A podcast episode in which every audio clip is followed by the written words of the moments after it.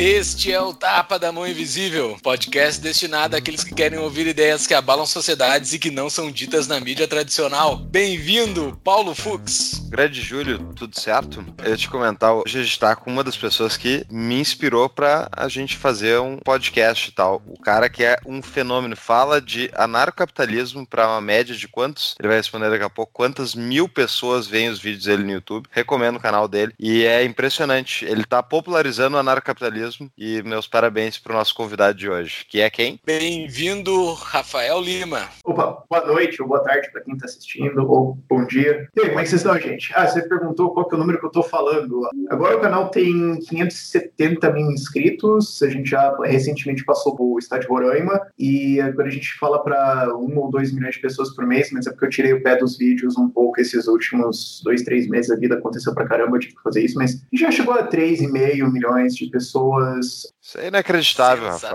O Rafael chegou aqui, tudo isso era mato. Não, nada, cara. Eu cheguei atrasado pra caramba. Nossa. Começou eu quando? Na festa 2015. Eu conheço gente que tá na festa desde 2001. Mas na internet tu chegou primeiro. Em termos de YouTube, eu acho que, mano, tinha o Daniel Fraga antes, né? Claro, tinha um monte de gente que ia atrás, assim, que abriu o caminho, que abriu o mato pra mim, né? Eu só cheguei com o trator depois, eu acho. Mas, não, cara, teve bastante coisa antes, assim. Eu acho que o diferencial que eu tive foi... Eu acho que o principal diferencial que o meu canal teve foi a profissionalização, porque desde o dia 1 no canal, que é o nosso aniversário, que é 1º de julho, que é daqui a pouco, inclusive, eu tinha a noção de que eu ia fazer um canal profissional, de que esse ia ser o meu trabalho único, né? Porque eu pensei assim, bom, se eu quero acabar com o Estado, não vai dar pra eu fazer isso no meu tempo livre, né? Não vai dar pra eu falar assim, não, eu vou trabalhar meu trabalho aqui, até quando sobrar umas horinhas ali no domingo eu vou derrubar o Estado. Isso não vai acontecer, né? Se a gente quiser causar uma mudança cultural, uma mudança ideológica, uma mudança de princípios nas pessoas, você vai ter que se dedicar pra isso pra caramba, e você vai ter que ter uma grande equipe pra te ajudar isso, né? Hoje o Ideias Radicais 9 pessoas no total, em julho vai pra 10 e a gente pode terminar o ano com umas 15 dentro da equipe. Sensacional. Então, deixou uma empresa de médio porte, praticamente. Uhum. Mas eu tenho essa noção de que a gente precisava ser profissional nisso. Então, acho que esse foi o meu diferencial, assim, que ajudou bastante, né? Eu tinha mais tempo pra insistir, eu tinha mais tempo pra me dedicar, pra ir caçar isso. E isso, naturalmente, vai ter um resultado em várias coisas, né? É inacreditável. Eu não falei, só desculpa te interromper, Fux, só uma coisa. Eu não falei a mini bio do Rafael, que não é mini bio, é uma nano bio. A nano bio do Rafael é... Criador do Ideias Radicais, do canal Ideias Radicais, ponto. Essa é a nanobio. Para quem nunca ouviu falar, Ideias Radicais estará nos nossos show notes, os links para o canal do Rafael. Tu não tem preocupação de estar criando tanto ANCAP aí, Rafael? Fazer uma revolução silenciosa? É meio que essa ideia, na verdade. Não fala pra ele. Já tá gravado isso em vários vídeos, já era. Eu sou aberto sobre a minha estratégia, gente. Eu falo assim, cara, quem quer fazer uma coisa boa, não escolhe jogo, né, cara? Quando eu abri o canal, assim, em 2015, né, o primeiro objetivo dele, na verdade, era pagar minhas contas, né, porque eu tava pesado umas dívidas também, de outras coisas, de uma empresa que faliu minha por causa de uma, eu tive um monte de problemas, assim, que eu precisava cobrir, e meta primeira era pagar minhas contas e não falir, eu consegui fazer isso, mas daí pra frente a meta do canal era assim, ó, cara, primeiro você fica grande e depois você vê o que você faz. Vamos ter aí, sei lá, uns dezenas de milhares, preferencialmente umas centenas de milhares de pessoas, daí eu vou ver o que faz sentido eu fazer em cima disso. Mas o plano sempre foi expandir e depois o que você faz? Bom, cara, o que é uma sociedade libertária? É muito simples, é libertários operando em sociedade. Então você precisa primeiro de uma porrada de libertário, depois você precisa que eles criem ideias, instituições, grupos, empresas, etc., que vão constituir o que é a sociedade. Essas instituições, essas pessoas vão formar mais libertários e você repete isso até o Estado acabar, basicamente.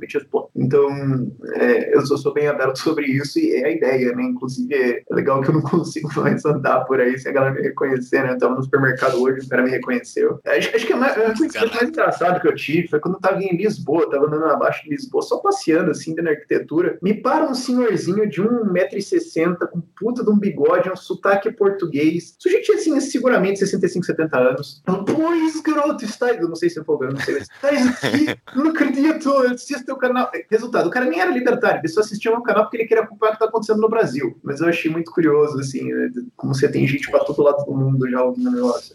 Sensacional. Baita sinal de sucesso. Eu acompanho o movimento liberal americano, libertário americano. Eu não conheço nos Estados Unidos um cara do teu tipo, assim, em termos de exposição, em termos de público. Tô errado? Existe?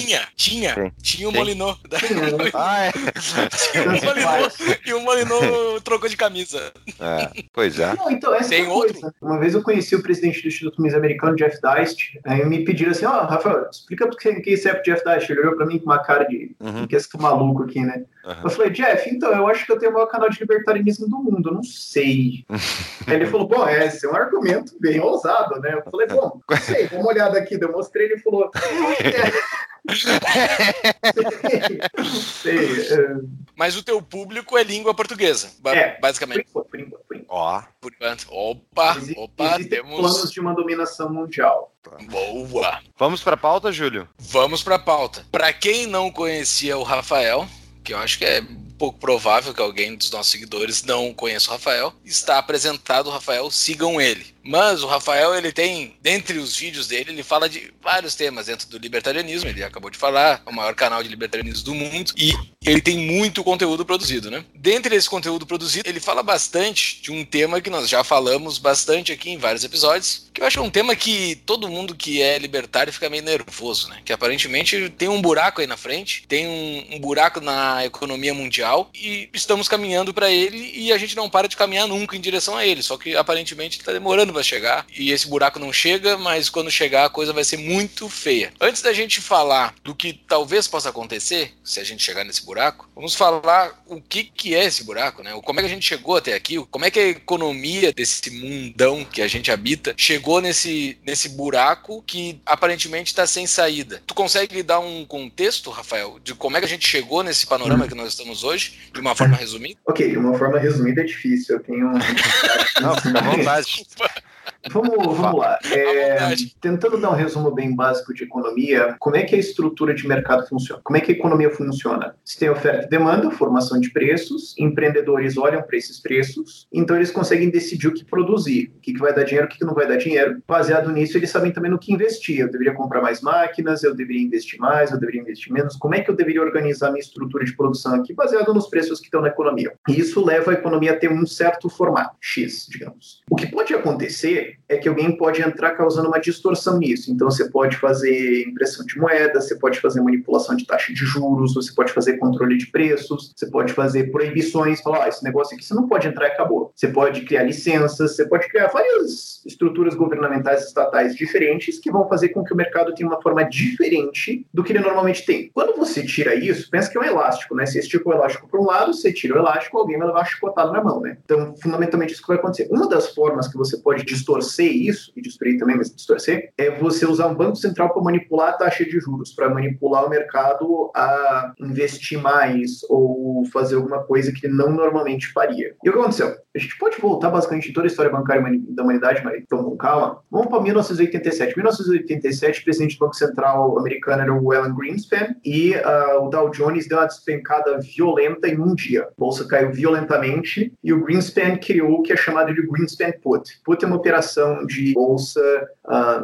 esquece, não precisa entender tanto isso, mas é a noção de que o Greenspan entrou fazendo. Ele entrou falando, olha, o Banco Central Americano irá agir e comprar e imprimir, fazer várias operações diferentes de maneiras a fazer o mercado subir de novo. Nós não permitiremos que esta queda aconteça. Não vamos deixar que o mercado siga uma orientação de preço ou siga o que ele faria normalmente. Nós vamos forçá-lo a subir e nós estamos criando implicitamente ao fazer isso uma garantia, que é o Greenspan Put, que se o mercado cair um certo X tanto, eu, Alan Greenspan, vou entrar para salvar esse negócio. Então, você que é um investidor, você não precisa se preocupar com uma perda maior do que esse X, porque se isso acontecer, eu te salvo. Então, isso começa a distorcer as coisas. Isso que não é uma puta, não é uma bolha, isso isso chegou eventualmente na bolha de 2001, que foi a bolha.com. Em resultado, né, por causa da queda gigantesca que foi a bolha.com, foi armada uma segunda bolha a partir de 2002, né, a taxa de juros americana foi despencada para quase zero, ficou em torno de 1% e depois foi subida com o tempo. Essa queda criou uma puta bolha de novo, porque ela, ao baixar os juros, ela incentivou empreendedores, empresários, investidores a investir mais do que eles normalmente investiriam, porque distorceu-se um preço, certo? Isso é o que a Escola Austríaca de Economia fala. Aliás, nada disso aqui é teoria minha, tá? Isso aqui é história bem documentada, Escola Austríaca, eu só tô... Comentou várias vezes, a teoria austríaca dos ciclos econômicos.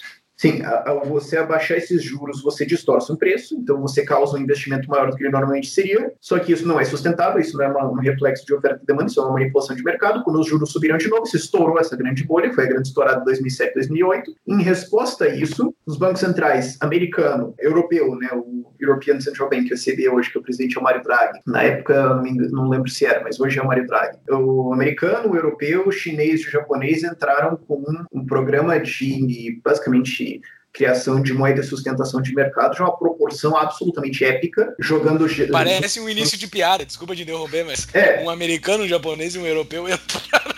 Três bancos centrais... E fuderam todo mundo. É uma piada que termina todo mundo chorando. Ao invés de fazer só uma baixada de juros para 1%, como foi o Banco Central Americano, o Banco Central baixou para zero, o Banco Central Europeu foi para negativo, o japonês... Agora não lembro se foi para negativo ou não, se eu não me engano foi. O Central Chinês também fez um monte de coisa. Além desses programas, fizeram programas destinados a comprar ações, comprar títulos. O governo americano entrou comprando títulos de dívida, o governo europeu entrou comprando títulos de dívida dos governos e de empresas, o governo japonês entrou comprando bolsa, e isso criou todo um puta incentivo, uma irresponsabilidade gigantesca, porque vamos pegar o exemplo europeu, que eu acho que é a maior palhaçada imaginável. O Banco Central Europeu entrou comprando títulos de empresas. Então, o que acontece? Isso faz com que o juro de empresa seja mais baixo que normalmente seria. Então, uma empresa que normalmente teria um juro mais alto porque ela é uma empresa ruim, teve o seu juro muito abaixado por causa disso. Então, ela consegue captar uma porrada de investimento. Então, ao invés dessa empresa ruim morrer, ela fica uma empresa zumbi, né? Chamada. Ela fica lá só puxando crédito e só torrando, explodindo dinheiro e não consegue fazer nada. Então, você está falando assim, olha, se a tua empresa é uma porcaria, relaxa que eu te pago. Então, ao invés de deixar essa empresa morrer e as empresas boas tomarem esses recursos, fazerem alguma coisa, você só fica sustentando uma economia ruim. Isso foi história econômica nos últimos 10 anos, uma palhaçada financeira completamente além de qualquer compreensão. E o resultado disso é que hoje você tem um mercado que não faz o absoluto menor sentido. Você tem empresas cujo o business dela é basicamente destruir dinheiro. É uma Uber. A Uber é uma máquina de explodir dinheiro. Você tem empresas como o Snapchat, outra máquina de explodir dinheiro. Você tem o juro de dívida de 10 anos da Grécia, é um pouquinho mais alto do que o americano. Você está querendo me dizer que a Grécia é um pouquinho mais instável que os Estados Unidos? Não, isso é uma distorção massiva. Você tem juros aí pelo mundo em nível negativo, você tem umas insanidades, o sistema de preço está totalmente distorcido, você não consegue mais entender o que está acontecendo. Eu não consigo entender isso também, tipo, a França tem a taxa de juros menor que os Estados Unidos, a troco do quê? Eu vou confiar mais na França do que nos Estados Unidos. Sim, mas isso aconteceu porque o Banco Central Europeu entrou comprando o título que nem um louco e baixou o negócio loucamente. Aí o que acontece? Você não tem mais o incentivo, você não consegue mais olhar para o preço e ver o que é essa coisa. Se você tem um sistema de mercado livre, você olha para um país que é um juro baixo, um país que é um juro alto, você sabe alguma coisa instantaneamente. Agora, se os bancos centrais distorcem os dois preços, você perde totalmente a noção do que está acontecendo lá. Você permite que esses governos irresponsáveis consigam tomar um monte de dinheiro emprestado a juro baixo, ou seja, você recompensa isso, é irresponsabilidade. Você fala pro cara, pode continuar fazendo uma burrada tremenda aí porque eu tô pagando, dane-se. Você distorce completamente esse mundo financeiro. E hoje a gente tem uma bolha tremenda. A gente tem aí trilhões de dólares em títulos rendendo juros negativos, a gente tem mercados completamente distorcidos além de qualquer lógica, ao ponto que você não consegue mais saber exatamente onde investir. É uma loucura. Uma dúvida, quando fala juros negativos, as pessoas não conseguem entender esse conceito. Como assim juros negativos? Então os caras estão comprando títulos para esses títulos depois serem, na verdade, ao final do prazo deles vão valer menos do que o valor original. Só que daí tem que explicar que, na verdade, existe um mercado interbancário de títulos que vai fazer que eles fazem o fato de que eles vão valer menos no futuro, faz eles valer mais agora. É basicamente isso. É que, na verdade, você tem vários motivos porque você compraria esse título. O primeiro é você falar assim, assim, ó, o juro está negativo um pouquinho agora, mas lá na frente vai estar muito mais negativo, então o meu hoje vai valer muito. Mesmo que ele seja uma porcaria, o resto é uma porcaria maior. Então vão querer comprar a minha porcaria. Tem vários motivos por que você ia querer fazer isso, mas o fato é que não faz sentido fundamentalmente. E você tem uma distorção econômica agora. O sistema de descoberta de preço, que é o termo formal, né, que é você falar, ó, não sei qual que é o valor disso, compradores e vendedores entrem num leilão e no fim das contas a gente vai descobrir qual que é o valor dessa porcaria. Esse sistema de descoberta de preço foi totalmente aniquilado. E aí você tem países completamente incompetentes conseguindo juros baixíssimos, reforço incompetência. A Argentina emitiu um título de 100 anos. Tem tanto dinheiro. A Argentina emitiu um título de 100 anos. Ele vem com 3 calates embutidos ou não? Falou dinheiro rodando no mundo para todos os lados, que não tinha mais para onde ir, que não tinha mais nada para fazer, a Argentina conseguiu fazer uma palhaçada dessas. Quer dizer, você tem uma insanidade gigantesca rolando aí. Aí você tem um problema. Bom, e o que acontece se esses bancos centrais tirarem esse juro negativo, esse juro zero, se eles voltarem a juros normais? A média de juros nos Estados Unidos na história é 5% do juro do Banco Central. Tá em 2 pouquinho agora, ficou em zero por quê? 7 anos. O que acontece se voltar a 5? Bom, todo mundo que estava sobrevivendo desse dinheiro aí, que estava, na verdade, fazendo palhaçada, que nem deveria ter esse dinheiro em primeiro lugar, todo mundo estava fazendo isso, agora vai ter que pagar uma conta. Só que essa conta é muito maior do que normalmente seria. Porque ao invés desse cara quebrar 10 anos atrás, ele vai quebrar agora com 10 anos de dívida empilhada na cabeça dele. E aí o que acontece com isso? Cara, ninguém realmente sabe, porque a proporção de distorção que a gente tem agora é absurda. É totalmente fora de qualquer noção. Ao ponto que não é nenhuma surpresa que o ouro decolou aí de um pouquinho abaixo de $1.200 para $1.400 em semanas. Ou a disparada do Bitcoin que a gente está vendo agora. É a galera falando, cara, esse troço não tem mais sentido, eu tô fora. Eu quero alguma coisa que me bota totalmente fora disso, me salva daqui. É impressionante mesmo. E como as pessoas continuam nem sabendo o que está acontecendo, né? Isso é o mais inacreditável. As pessoas estão seguindo suas vidas. É um assunto difícil de explicar. Queridos ouvintes do Tapa, dos mesmos donos da CapRate, temos a CapTable, que são nossos patrocinadores desde o início desse podcast. A CapTable é a plataforma de investimentos em startups da Startse. Pois então, agora está chegando a hora da empresa lançar suas primeiras startups em alguns dias. Para receber as primeiras ofertas da empresa, entre no site deles, inscreva o seu e-mail e seja um dos primeiros a investir em startups que podem se tornar exponenciais. O site é www.captable.com.br. Se escreve CapTable, C-A-P-Table, ou via site do Tapa, que tem o link pronto para acessar. Eu já escrevi meu e-mail, e você?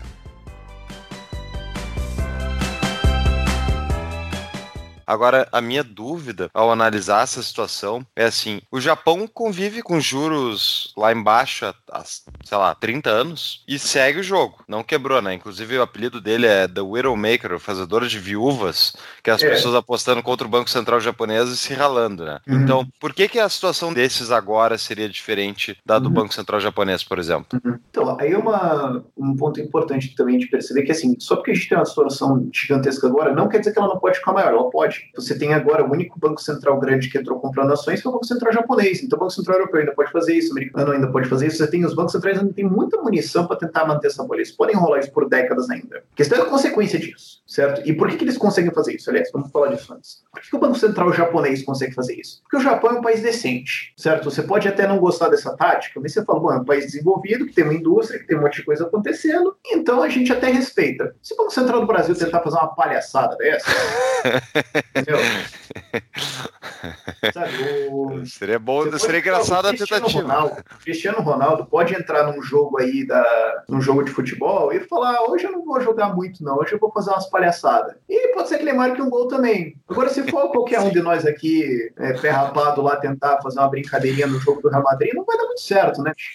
Vai da analogia. É diferente o nível de jogo sendo colocado. E outra coisa também é o que acontece. Bom, quando você fica recompensando essas empresas incompetentes, quando você fica sustentando empresas que normalmente faliriam, quando você fica sustentando uma estrutura econômica que não é a que normalmente aconteceria, o que você está fazendo é, por definição, recompensar improdutividade. O que acontece? As empresas mais produtivas prosperam, as mais improdutivas quebram, e os recursos que elas têm, as pessoas, né, a mão de obra, os terrenos, as máquinas, o capital delas, é devolvido ao mercado, basicamente com uma pergunta, alguém sabe alguma coisa melhor para fazer com isso? Com essa pessoa? Alguém sabe empregar isso melhor? E a empresa mais produtiva vai falar, me dá aqui que eu sei. É isso que vai acontecer. Sim.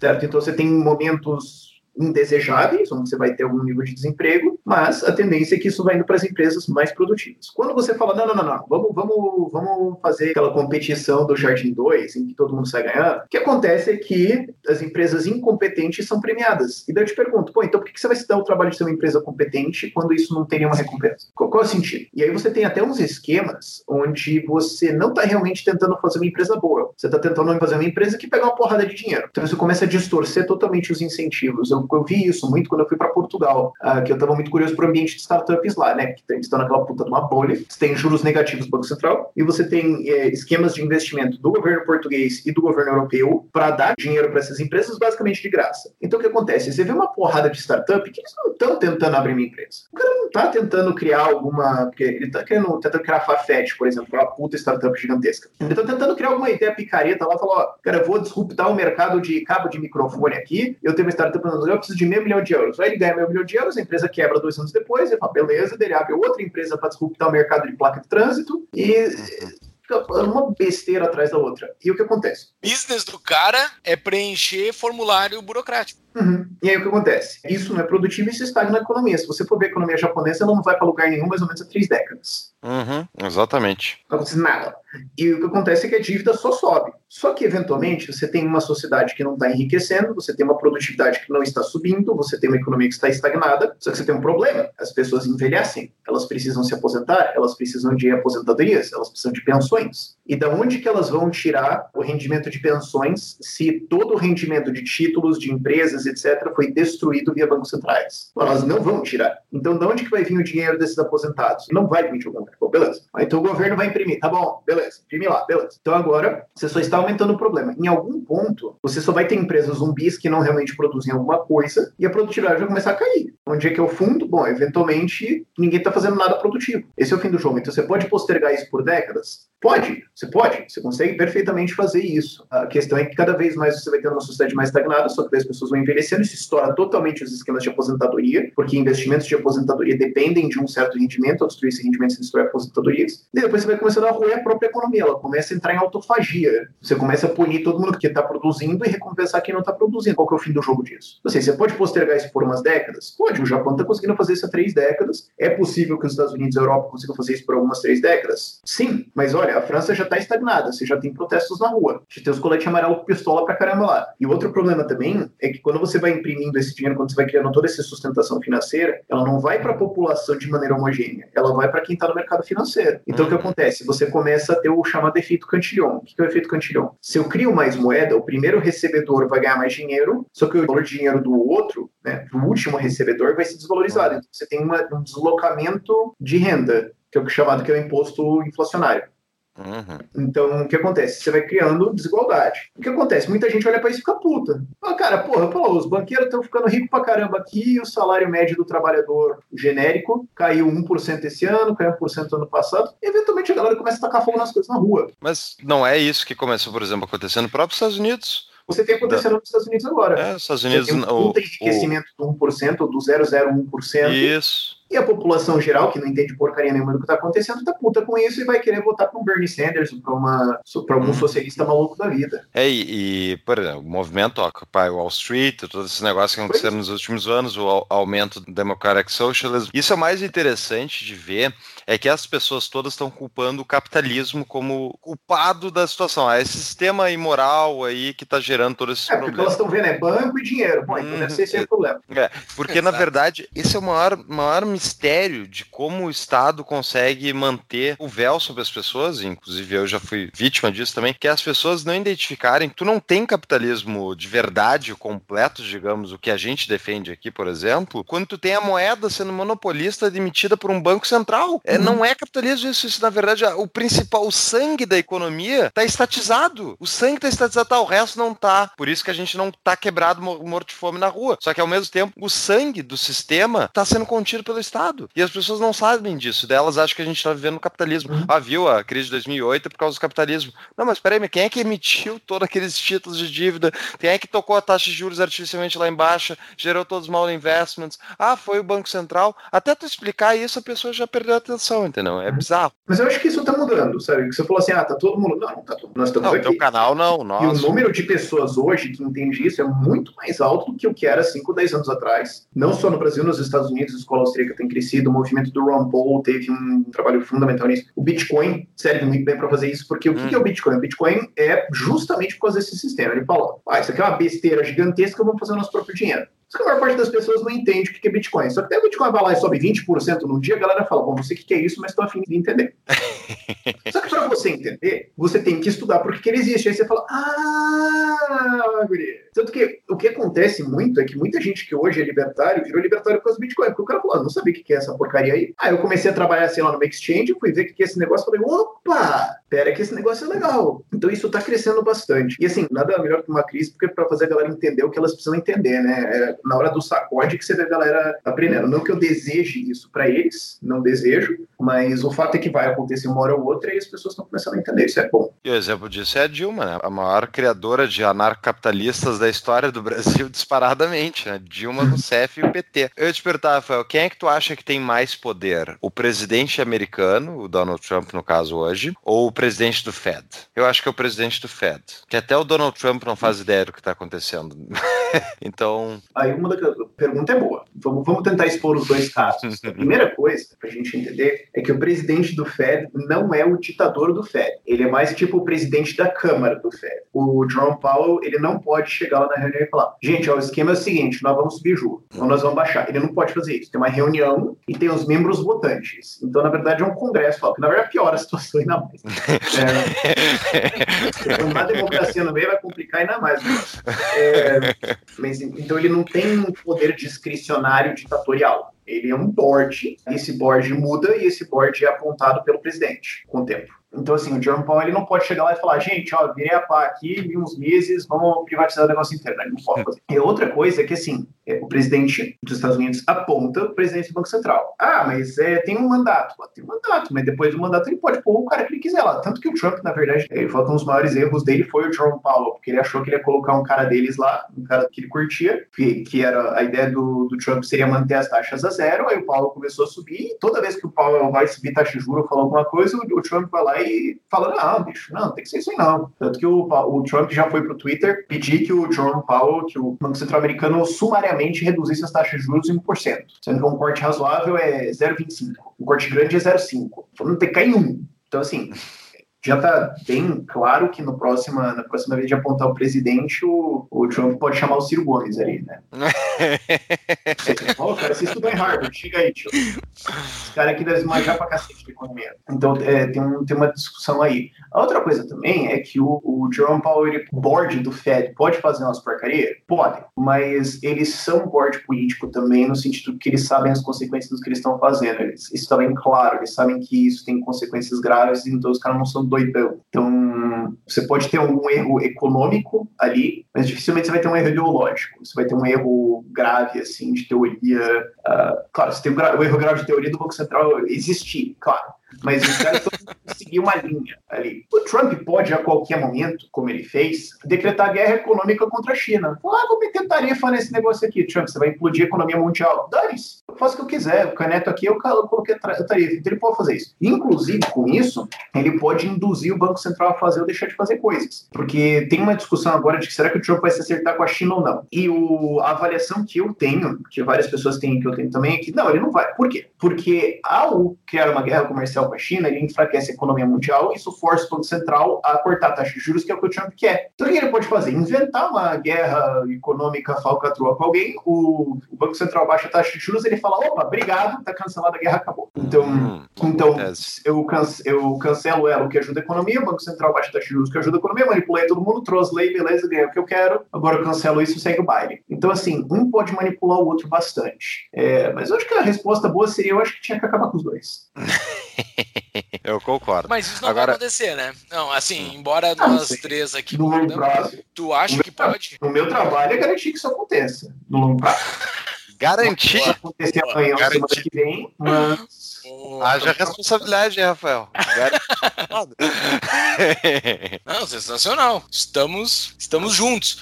Mas, assim, embora o Banco Central vai existir ainda, pelo menos no médio prazo, dentro desse médio prazo que nós temos pela frente aí, tem aquela teoria bastante forte que todas as crises americanas vieram quando cruza a taxa de juros de 2 anos com a de 30 anos, a de curto prazo com a de longo prazo, menos de 1 ano depois, explode uma grande crise.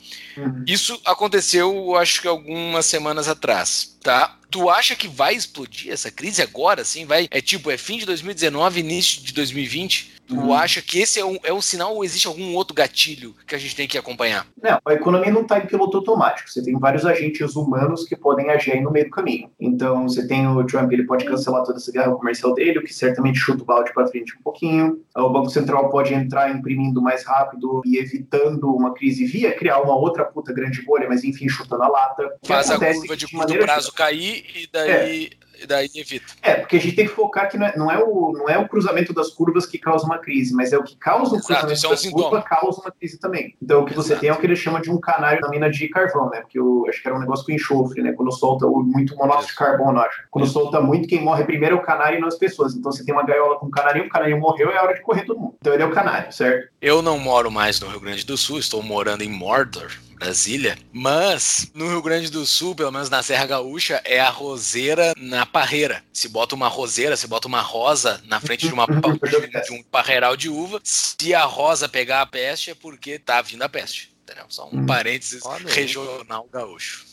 Conhecimento, gente. Vocês acham que aqui é só economia? Não. Completamente inútil, a não ser quem mora em Bento Gonçalves.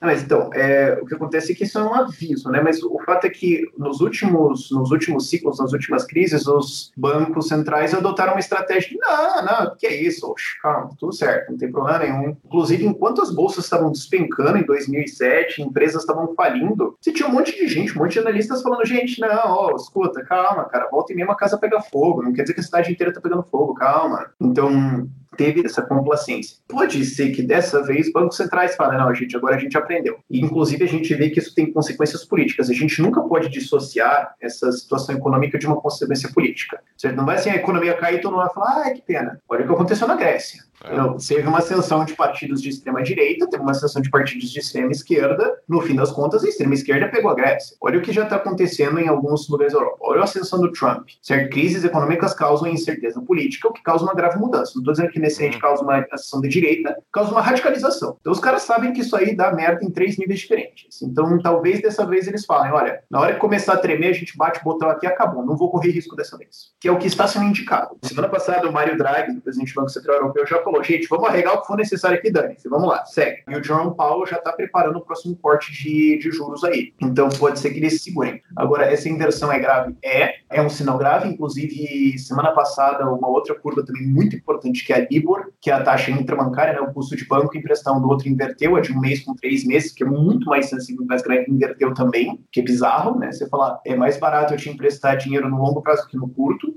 é um insano. Que revela que agora você tem uma grande fraqueza no sistema, certo? Você tem uma demanda muito grande, que causa uma distorção gigantesca nos preços, que é um sinal, né? Esse sinal é um sinal muito grave, a gente está vendo sinais graves para todo lado, não é só nessas curvas, é em comércio internacional, é em produção industrial de maneira geral, é nos PMIs, né? Que é um índice de se as indústrias estão expandindo ou se contraindo, todas estão despencando. São vários sinais perigosos aí. A questão é quem pisca primeiro. E eu acho que dessa vez os bancos centrais podem estourar na impressora primeiro. Mas eu posso estar errado.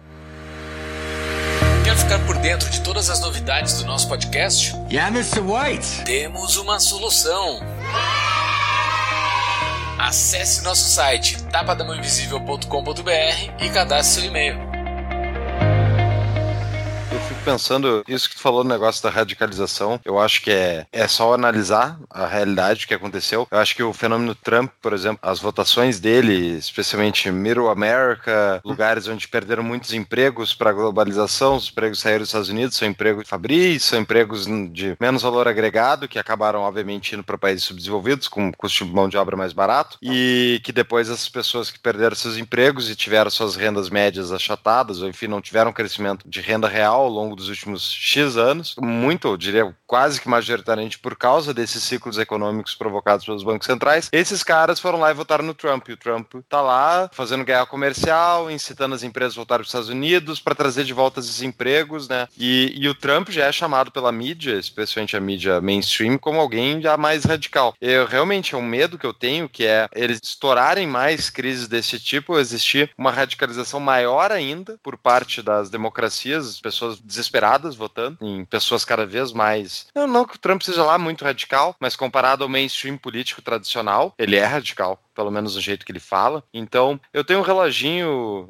Rafael, que a gente até falou no episódio 13, eu acho, né, Júlio, sobre onde é que a gente achava que o longo prazo ia a humanidade. Eu queria saber a tua opinião sobre isso, que a minha, assim, o reloginho entre distopia versus utopia, assim, a humanidade está sempre caminhando para um dos dois lados. E eu acho que a gente está caminhando mais para utopia, apesar de tudo isso, tem muita coisa boa, aumento de produtividade e tal, que está acontecendo, que eu acho que vai levar a humanidade para algo mais desenvolvido. Só que o meu medo são essas crises provocarem uma radicalização dos eleitos, uma radicalização das medidas desses eleitos, e isso levar a gente para uma distopia. Uma das coisas que eu tenho medo é o pessoal do Banco Central, por exemplo, com a guerra, a moeda fiduciária, a moeda física, né? War on Cash. Né? Eu já vi teses aí no Zero Hedge de como é que eu personalizaria um sistema no qual existiria proibição da moeda física. Né? Como é que tu transiciona um sistema para uma moeda puramente digital controlada pelo Banco Central, onde ele sabe onde é que tu está gastando cada centavo, ou seja, há um controle total do Estado sobre entrada de receita, saída, e assim evitando sonegação, proteção patrimonial, né, por outro lado, e ao mesmo tempo onde eles poderiam imprimir moeda a dar com o rodo e foda-se, não importa. Qual é a tua opinião? O que tu acha no longo prazo, longuíssimo prazo, põe aí 100 anos, onde é que a humanidade vai estar? Chuta. Primeiro que eu não considero longuíssimo prazo como 100 anos, eu considero longuíssimo prazo, sei lá, 2.000, mas a única certeza, na verdade, é que o sol vai crescer e engolir a terra, é isso. O resto realmente depende de quando você está olhando, né? O Rothbard, ele tinha uma coisa sobre a história, especialmente no livro dele, tem um livro de história e pensamento econômico, que é um monolito gigantesco de livro. Mas aí ele fala, uma coisa que a gente precisa evitar muito pesadamente é a tendência de achar que as ideias sempre vão de mais burras para as mais inteligentes conforme o tempo passa. Isso definitivamente não é verdade. Existiam ideias boas e econômicas em Roma, e logo depois ideias ridículas. Existiam ideias muito boas econômicas sendo desenvolvidas no século XII, XIII e XIV. Existiam ideias boas no século XVI.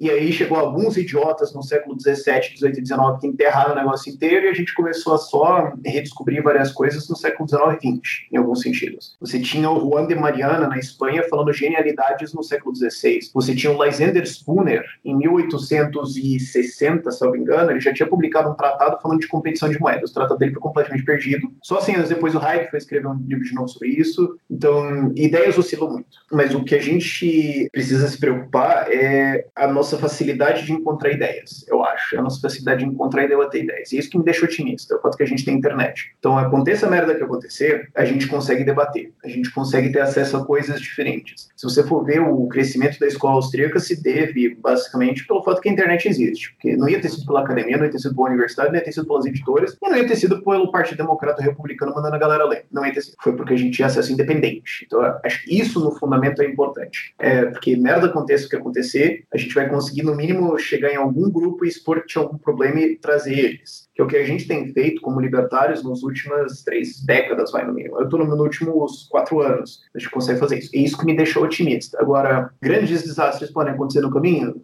Sim. Se você for ver essa história do século XX, é a história de um grande crescimento da humanidade com grandes horrores no meio do caminho que jogaram a gente uma década para trás. Você tem a Primeira Guerra Mundial, a Segunda Guerra Mundial, você tem a União Soviética, você tem vários eventos que foram gigantescos atrasos, mas a força é para o desenvolvimento. Porque não quer dizer que existe uma força histórica de desenvolvimento, não, isso absolutamente não existe. Marxista! Absolutamente não existe. Globalista.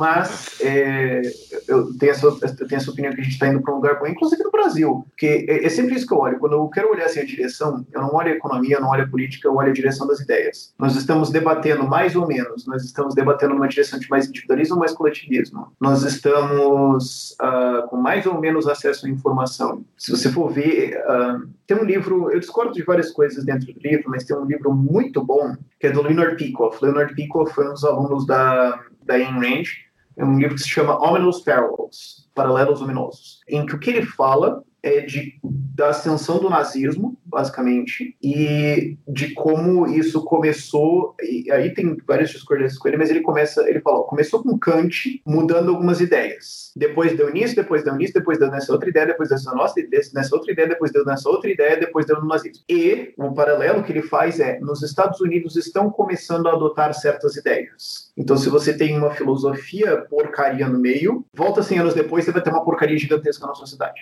Eu discordo da tese central dele em alguns pontos, mas esse ponto dele está certo. Se você tem uma filosofia ruim hoje sendo discutida pelos grandes e que está começando a percolar na sociedade, volta 50, 100 anos depois, você vai ter um grande problema na sua mão. E o que eu vejo hoje é que a gente tem uma filosofia hoje melhor.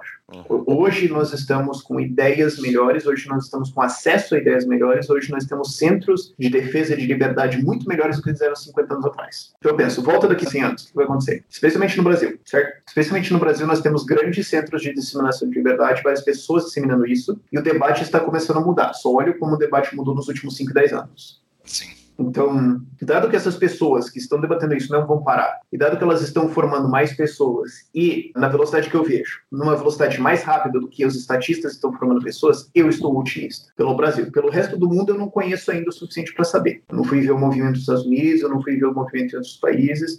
Eu fui para Portugal, que eu conversei bastante, eu estou indo agora, daqui a pouco, para a Estônia também. Quero viajar para países que estão desenvolvendo liberdade, ver como é que é a coisa lá. Quando eu fui para Portugal, eu conversei com o pessoal lá da galera de liberdade, eles falaram, olha, a gente está aqui hoje onde o Brasil está há 10 anos atrás. A gente tem muito atraso para tirar aí. E, poxa, eu fui lá conversar com o pessoal do Iniciativa Liberal, por exemplo, que é basicamente o Partido Novo de lá, eles falaram, olha, a gente está tentando começar o mais absoluto dos começos aqui, está muito difícil, a gente nem tem espaço ainda para começar ideias, então você pode olhar e falar, ah, mas Portugal está muito melhor que o Brasil. Sim, mas o movimento lá, apesar de ter gente excelente, gente muito motivada, eles ainda estão começando a construir as suas estruturas, a gente já está estabelecido estruturas, muito mais diferente, então acho que no longo prazo o Brasil tem o suficiente para ultrapassar Portugal em termos de ideias, e essas ideias constroem a sociedade. Então, acho que isso resolve. Só um parênteses, Júlio. Essa é exatamente a minha visão. As pessoas me perguntam por que ficar no Brasil. Eu falo por causa do ambiente de ideias. O ambiente de ideias brasileiro, ele é, ainda mais para quem está há anos acompanhando, está cada ano melhor. É uma felicidade acompanhar isso. Para aqueles que nos trazem algum efeito comparativo, como tu trouxe agora e outros trazem de outros países, o Brasil está sempre à frente dos outros. O Hélio, quando veio aqui e conversou com a gente, ele falou isso. Sempre o Brasil está à frente dos outros. Né? É impressionante. É, a gente é o único país em que Mises é mais pesquisado que Keynes, né? É, exato. E buscando Marx. A gente tem que buscar Marx agora. Esquece então, Keynes e vamos atrás de Marx. Mas Marx obedece o ciclo, ele obedece o ciclo estudantil. É. Então você não pode considerar os topos, tem que considerar os fundos, que é quem está realmente pesquisando por interesse. E não o aluno do ensino médio que é obrigado a pesquisar isso porque o professor de sociologia dele mandou. Você não pode considerar isso, é bolha, isso é bolha, isso é distorção. Exatamente, é pura bolha. É pura bolha. Mas o que me dá esperança no Brasil também, muito, é quando eu vejo a galera que vem pra cá. Quando eu vou falar com o Jeff Deist, com o Jeffrey Tucker, com o David Friedman, com o Edward Stringham, que veio pra cá, com... Peço toda desculpa ali, mas eu não lembro, um grande britânico lá do movimento libertário também veio pra cá. Todos eles vêm pra cá, eles ficam estarrecidos. Especialmente eles vão pra Porto Alegre, que eles vêm o Fórum da Liberdade, que eles vêm... Nossa, caramba, cara, tá muito atrasado isso aqui. Os caras vêm... O Fórum... Jeffrey Tucker é muito aberto sobre isso. O Fórum da Liberdade é um case absurdo, né? Morei 10 anos, eu acho, em Porto Alegre. Eu me lembro, eu trabalhava em empresas e os executivos das empresas recebiam ingressos para ir no Fórum da Liberdade. E eu, como funcionário de empresa, eu ia. E eu ficava meio aleatório, assim, olhando que ideias são essas que os caras estão conversando, entendeu? Eu ficava meio completamente aleatório. Isso antes de 2012, antes de conhecer as ideias da liberdade que eu conheci em 2012. Hoje... O Fórum da Liberdade, ele tá vendendo todos os ingressos, assim, é um negócio completamente absurdo. Tu pode olhar o Fórum da Liberdade de 6 anos atrás, quando eu fui e não conhecia as ideias que eram discutidas ali, ele era cheio, mas era cheio de outro público. Agora ele tá cheio de pessoas que querem entender o que tá sendo dito lá em cima, cara. É um negócio absurdo, é um case absurdo. Os caras que insistiram nisso por 30 anos, é de tirar o chapéu pra esses caras. É um negócio completamente absurdo. Mas eu quero ir pro papo final. A gente tem uma reta final desse nosso assunto pra ver pra onde que a gente vai, tá? A gente explicou muito bem qual é a porcaria. A gente não, né, Júlio? A gente não. Rafael, eu tô aqui observando. Eu tô de camarote.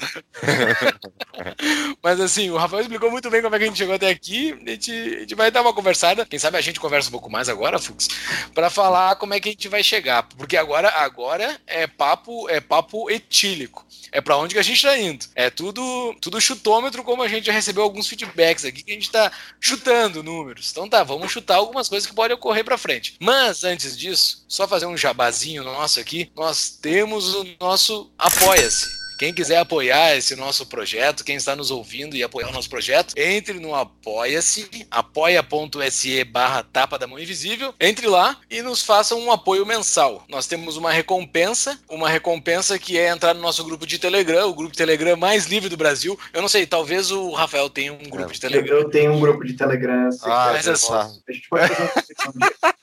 Não, mas é subjetivo, é completamente subjetivo dizer que a gente é o grupo mais livre do Brasil, a gente não tem como medir isso. A gente vê qual dos grupos tem mais Bitcoin, é fácil. Eu não sabia que o Júlio era advogado, você é tão liso. É subjetivo, a gente não precisa comprovar, todo mundo pode falar que é o grupo mais livre. Então tá, entra lá, a gente tem uma recompensa lá no nosso Apoia-se, que você será convidado para entrar no nosso grupo do Telegram.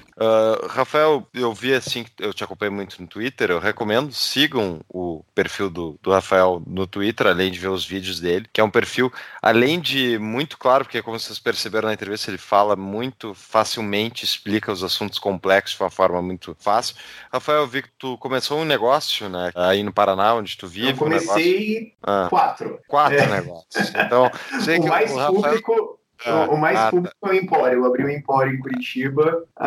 Eu falei, bom, o que você vai sempre vender no Brasil? Bom, comida e cachaça, mãe, então vamos vender isso. Então, fica lá na Rua Castro, 888, no bairro Água Verde. A gente faz degustações de vinhos, a gente faz degustações de cervejas, também tem um hortifruti fantástico. Porque essas coisas sempre vai vender no Brasil. Comida, cachaça, remédio. Remédio é muito regulado, eu fui pros outros dois.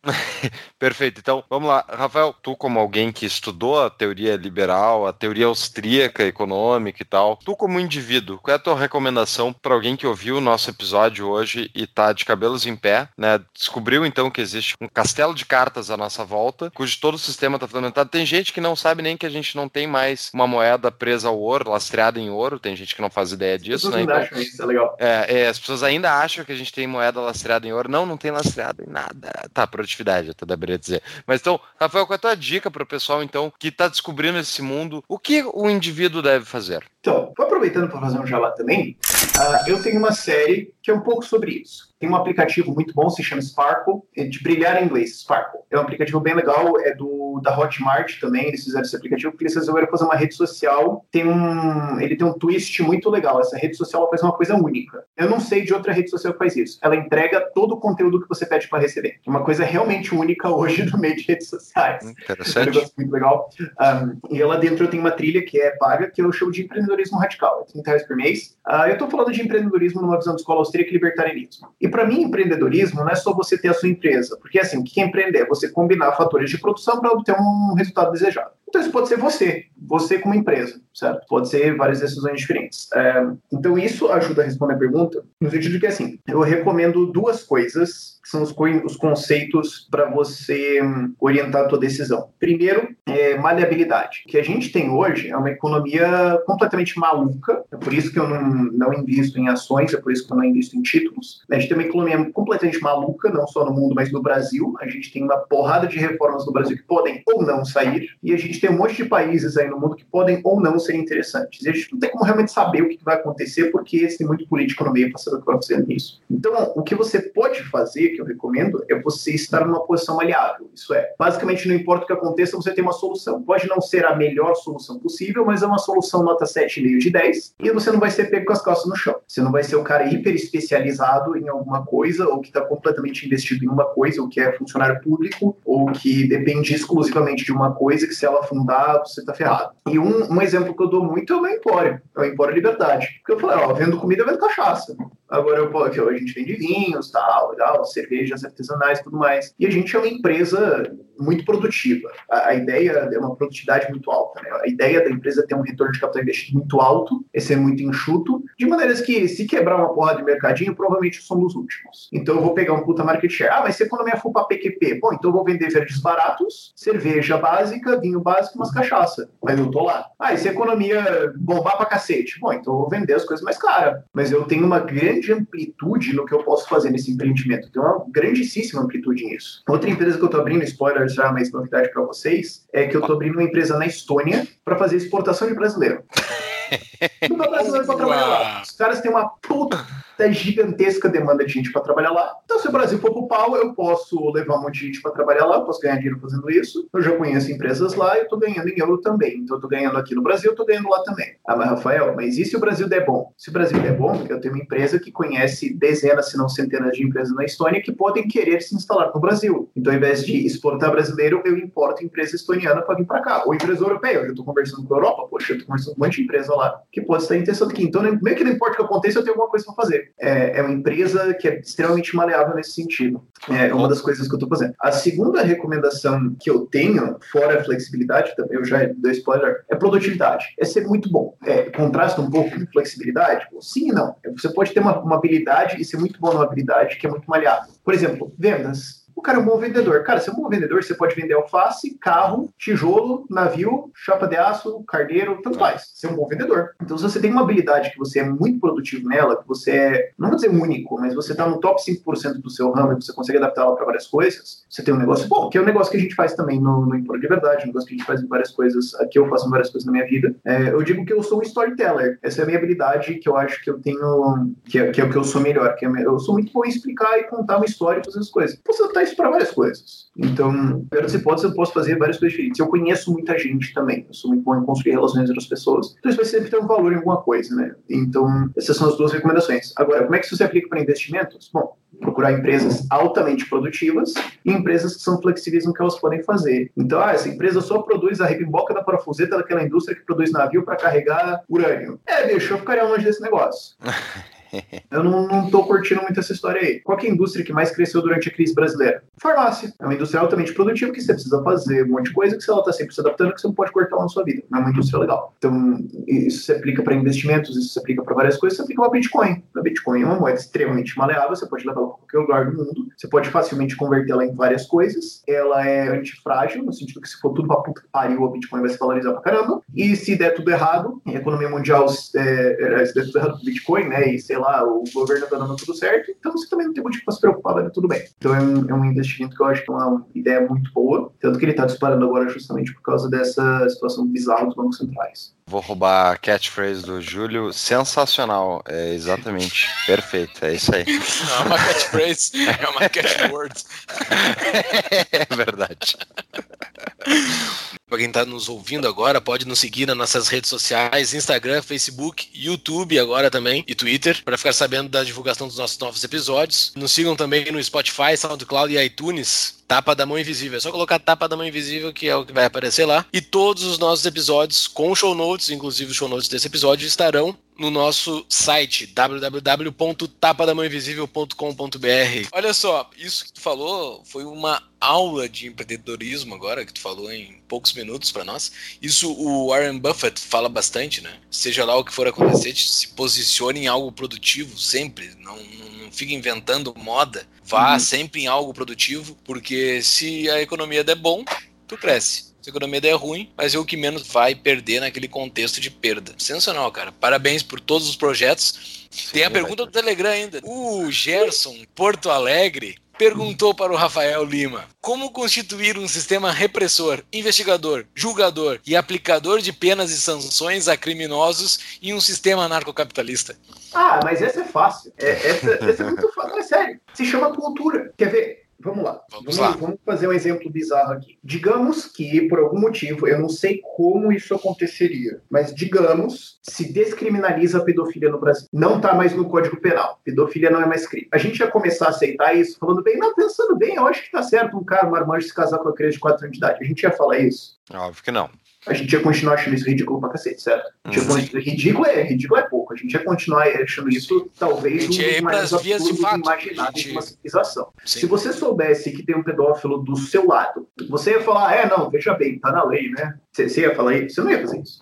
Sim. Se numa situação dessa, alguém chegasse pra vocês e falasse, gente, olha, meu trabalho é o seguinte, eu caço pedófilo, é isso que eu faço, eu vou atrás dos caras, eu exponho eles, eu detono com a vida dos caras e eu tento libertar as crianças, expor o que tá acontecendo, eu quero uma doação mensal de você de R$20, você doaria esses R$20 mensalmente pra esse cara? Especialmente se fosse anônimo, né, porque ia contra a lei, mas certamente. Porque nesse caso o cara ia fazendo até um trabalho ilegal. Exatamente, mas ia ter um mercado negro de caçadores de pedófilos, com certeza. isso que aconteceu. Mas por que isso acontece? Está na nossa cultura. Está na nossa cultura que isso é errado e acabou. Isso é errado e acabou. Digamos que legalizasse-se a escravidão de novo. A gente ia falar, não, pensando bem, né, gente? A gente cometeu um erro aqui. Não, a gente não ia fazer isso. A gente ia achar isso a coisa mais absurda do mundo. Porque isso já está inserido na nossa cultura. Pedofilia é errado e acabou. E quem vier querer defender isso... Quem vier falar, não, mas veja bem, é que você pode... Não, a gente não tem tolerância nem com um cara desses. Se alguém vier falar assim, cara, mas é que a gente fez um estudo aqui, economicamente, a gente conseguiu fazer uma manipulação estatística tal, que a gente demonstrou que a economia ia crescer 10% se a gente escravizasse 1% da população aleatoriamente. Você ia meter uma porrada num cara desse. Você não ia nem querer argumentar com ele. Você ia falar, cara, você caia num buraco que está pegando fogo, por favor.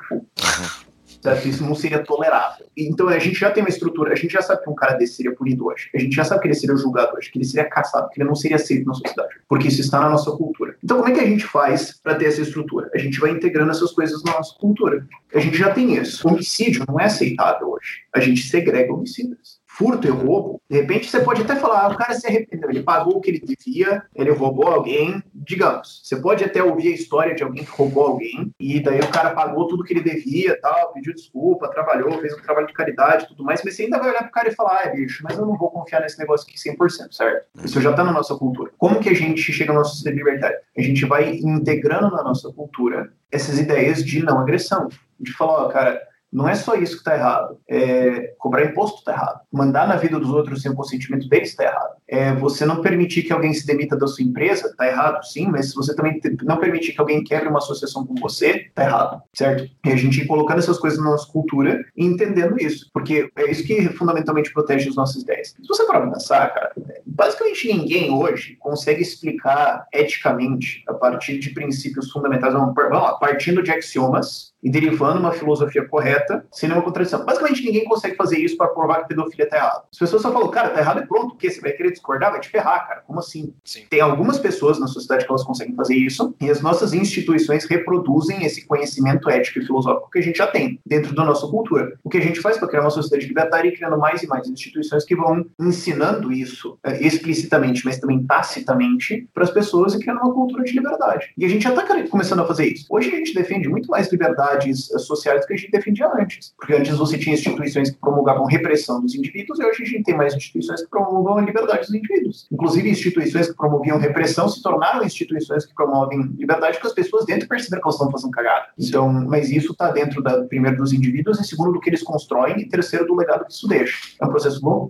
Mas nós já estamos fazendo ele. Nós já temos hoje, eticamente, em termos éticos, em que mundo que você gostaria de viver? Hoje, 200 anos atrás, 1000 anos atrás, 5 mil anos atrás, certo? Não dizendo que existe uma evolução natural de ideias, não é isso que eu estou dizendo. Mas hoje ele está superior absurdamente, certo? Sim. Por quê? Porque isso está colocado na nossa cultura. Ninguém causou isso explicitamente, ninguém desenhou isso, não foi a lei do Estado que fez isso, foi as pessoas debatendo ideias. É por isso que a gente sempre precisa debater ideias, é por isso que eu volto para aquela resposta que eu falei lá atrás, que é por isso que quando eu vou avaliar uma sociedade ou a direção que ela está indo, eu primeiro olho as ideias fundamentais, as filosofias fundamentais que estão em debate e se isso vai crescer ou não. Excelente, cara. Excelente resposta. Então, assim, pessoal, fora essa resposta que foi matadora, nós temos a pauta principal do nosso episódio, que foi esse mundo que está em direção a um buraco, e esse buraco você consegue sair dele muito bem, se precaver dele, não sair desse buraco, mas pelo menos se precaver e passar por um momento não muito conturbado, sendo altamente produtivo dentro da tua vida, dentro do teu escopo que tu está fazendo hoje. Fux, tu tem alguma coisa para falar no fim? Quero só dizer, para encerrar o episódio, não é à toa que eu sou fã do Rafael. O Rafael tem uma habilidade única, é verdade. É o meu trabalho, cara. Explicar conceitos complexos de maneira simples, e meus parabéns pelas iniciativas. Eu acho que, eu concordo 100% contigo, eu acho que é o melhor caminho para a gente desenvolver a sociedade que a gente quer, é a gente ensinar as pessoas as nossas ideias, expor elas ao debate e deixar que as melhores ideias vençam. E é justamente também a minha esperança com o futuro, o fator que eu sou otimista é, eu acho que o índice de hipocrisia e de mentira com a era da internet está caindo gradualmente, talvez até mais rapidamente que uma queda, enfim, pequena. Está aumentando a taxa marginal de queda de hipocrisia e de mentira ali, porque hoje é exposto claramente as consequências das ideias erradas. Então, para quem não está vendo aí, enquanto a gente está gravando, está na época das primárias do Partido Democrata, está uma competição, que nem eu vi tu falando no Twitter, eu tinha tido a mesma análise, uma competição para quem está dando mais coisa gratuita na proposta de campanha. Assim, eu vou dar aí, eu vou dar college, eu vou dar de graça, eu vou dar saúde. O John Biden não prometeu curar o câncer?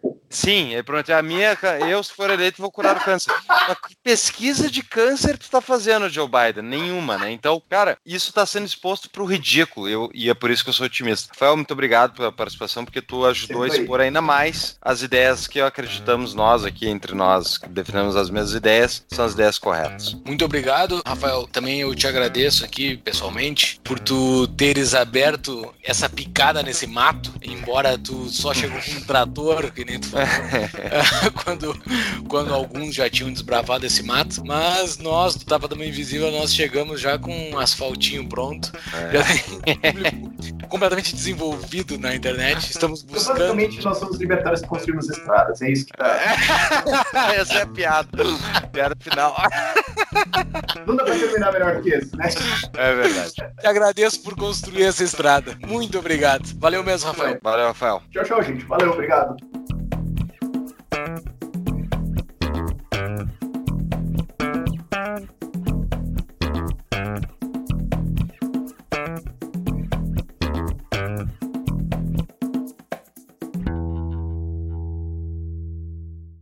Posso te marcar no Insta? Ou tu usa o Ideias Radicais no Insta? Eu te sigo no Twitter. Ah, você vai botar a telinha aqui? Eu tirar uma foto só. Uhum. Ah, tá, beleza.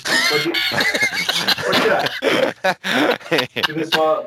Não, ó, tá a plaquinha do YouTube ali no... Tem aqui... Tô vendo se não tem alguma coisa que não pode aparecer, mas não. Tô puxando. Guarda maconha. Oi? Guarda maconha. Não. Guarda os 39 quilos de cocaína no avião.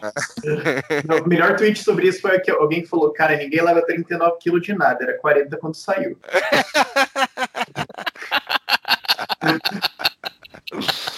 Nunca tô meio distraído, porque eu acabei de lançar um vídeo que pode ser uma significativa treta. Eu só tô monitorando aqui pra ver se o céu não cai. Sobre o que tu pensa?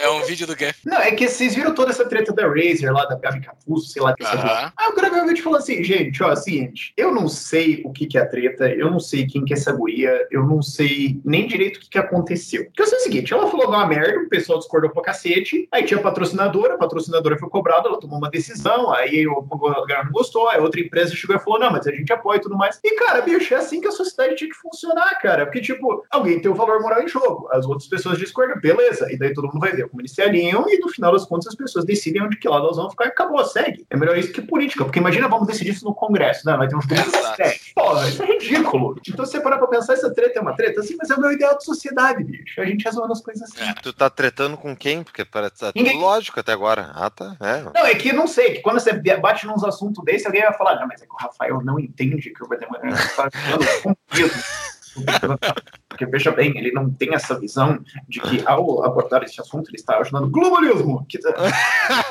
Cara, é uma bosta. Então, toda vez que você vai pegar algum tema um pouquinho mais... A vida na internet é foda.